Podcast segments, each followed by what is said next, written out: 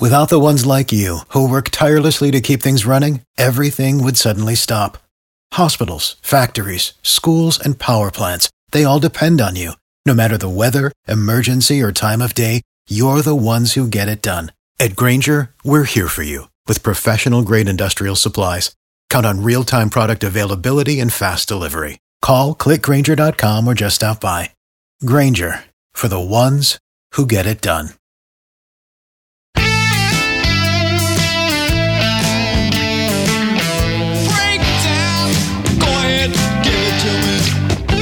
It's the KRMG Evening News. I'm Skyler Cooper. This is Tuesday. That means we get to check in with Michael Spurgeon, the city manager in Broken Arrow, Oklahoma, for the BA Breakdown. Michael, good evening. How are you? Skylar, I'm doing great and glad to be back with you. Hope your week has started off well, my friend. So far, so good. Halloween is out of the way into November and a lot happening this November. Of course, Election Day, one week away. We'll talk uh, maybe a little bit more about that as we get uh, into next week's edition. But today I wanted to start with this, which is um, an event happening uh, pretty soon here at Events Park out in Broken Arrow, the Trash Trash um, Bash and Recycling Rally. A good chance for folks to, uh, I guess, clear out some clutter. We always talk about spring cleaning. Let's do a little fall cleaning. Oh man, this is huge. I'm telling you, makes it out. It's got some materials they want to drop off. It is trash recycling rally. We're partnering with the Keep Broken Arrow Beautiful and the Met. It's going to be this Saturday, which is the 5th of November from 8 a.m. to noon. It's going to be at our events park, which is at New Orleans, out by the Creek Turnpike and NSU. There's going to be an opportunity for a recycling rally to drop off uh, those hard to recycle type events or items, I should say, like electronic sharps, batteries, uh, plastic grocery bags, and so forth.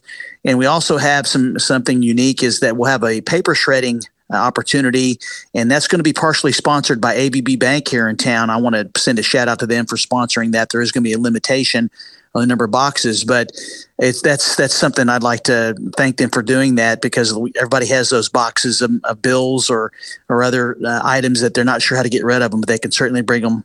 There's also going to be a trash bash, and then um, the whole focus of this really is is that to, to keep Broken Arrow beautiful. I mean, just to take this opportunity to have folks get rid of those items and and then the cleanup to make sure that our town just remains a great place to when you come in here you can just see there's a lot of lot of community pride.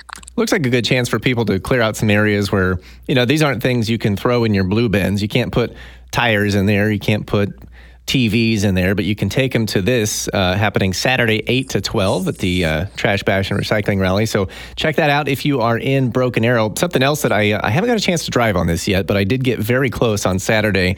I, uh, I live north of New Orleans Square in Broken Arrow, so I drove through that and then down to the Creek Turnpike. So I just missed this new area that's uh, resurfaced on Elm in front of Walmart down there, but I've seen the pictures and it looks great.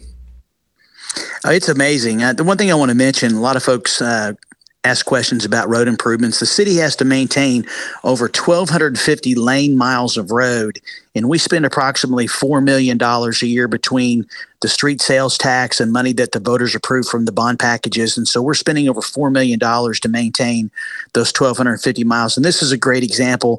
It is a short stretch, which is really just from Tucson going north to the Creek Turnpike. However, when you look at the lane miles, it's almost two miles of actual pavement improvements that was done by our street and stormwater department. And they're just amazing individuals when it comes to this type of work. And I'm just very happy.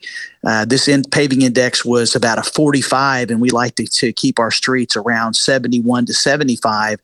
And so this is actually going to extend the life of that road for many years to come. And what's great is the fact that we got the work done prior to the uh, opening of Aldi's this Thursday, which oh. is the new grocery store that's going to be opening in, in South Broken Arrow. So great job to Rocky Hinkle, uh, Tim Wilson, and all the folks in the street and stormwater because that work was done in house. Yeah, great timing for uh, Aldi to open. Now, I, I, wanted to ask you along those same lines. I, I mentioned driving through New Orleans Square, which is 101st uh, and Elm. We've talked a lot about that construction project and the, all of the work that it entails. But I noticed while I was sitting to red light how great some of that stuff is already looking. Like off to the side, the sidewalks, the brick inlay, it's all looking really cool. And I know that was part of the plan, but I just I just gotta say, seeing it with my own eyes, really starting to come together. How far along are we with this now? Well, we're in the third phase of the project, which we're doing the northbound lanes of Elm and the eastbound lanes of, of New Orleans. And I'm glad that you mentioned that, uh, Skylar, because this is really just not about the, the road itself. This is a, a, a similar type uh, reinvestment that we made here in the Rose District with, with regard to the street, the curbs, the sidewalks, and the other amenities. So when you look at the landscaping that's going to be there, the hardscape, the streetscape, the new traffic signals, I mean, this is a major investment into an area of our town that is still very, very viable. You know, and it's a lot of people say, well, you know, why is the city doing this? Well, that area throws off a tremendous amount of sales tax and property taxes for the businesses that are there. And so I think we have a responsibility to to reinvest. And we couldn't be more excited about that area of town and a lot of focus that it's getting right now and even further south. But this used to be the center of our community, and we still believe it has still has a very viable place in terms of commerce within our community. So we couldn't be happier where we're at. Uh, there's going to be a fourth phase, but we're still looking at uh, getting out of the road sometime around Christmas and, and then we'll doing those other really cool improvements that I mentioned uh, some, sometime between December and, and April of next year. Michael Spurgeon is live with us on the KRMG Evening News. It's the BA Breakdown. We're doing this every Tuesday at this time. If you have questions for the city manager, want to know what's happening in your community there in Broken Arrow, let us know. Hit the open mic on the KRMG app. Michael, we got to go here soon, but um, I, I don't want to end on a down note, but I, I have to ask you uh, just for your take on the tragic news out of BA last week. I know you can't speak too much on the investigation, but I did get a chance to speak with the police chief, Brandon Berryhill, on Friday at this time um, and just kind of check on the officers, check on those first responders who worked that, that awful scene, and open it up to you to anything you'd want to say to those guys. Well, the first thing I want to do is I want to thank you and KRMG for that incredible interview that you all did. I mean, you covered it very well. And Chief Berryhill, I mean, I couldn't be prouder of uh, the leadership that we have in both of our police and fire departments.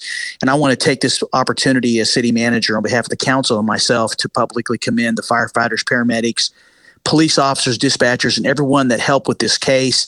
I mean, obviously, when you have a situation like this, there's a lot of people that are involved, and our our leaders in both those departments are taking care of their folks and making sure they get the any type of services they need to to deal with this tragic situation. And what I'm very excited about as a result of this tragedy is that there's going to be a time to heal prayer service that's being planned right now, and that's going to happen next Sunday at 6 p.m. at First First Baptist Church.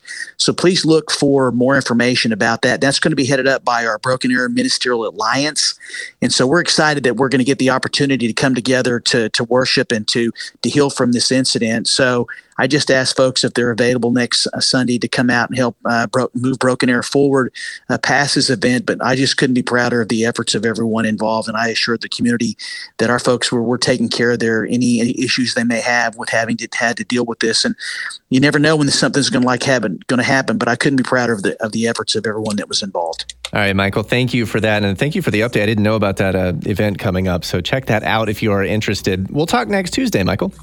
Okay, my friend, you have a good, great rest of your week. You as well.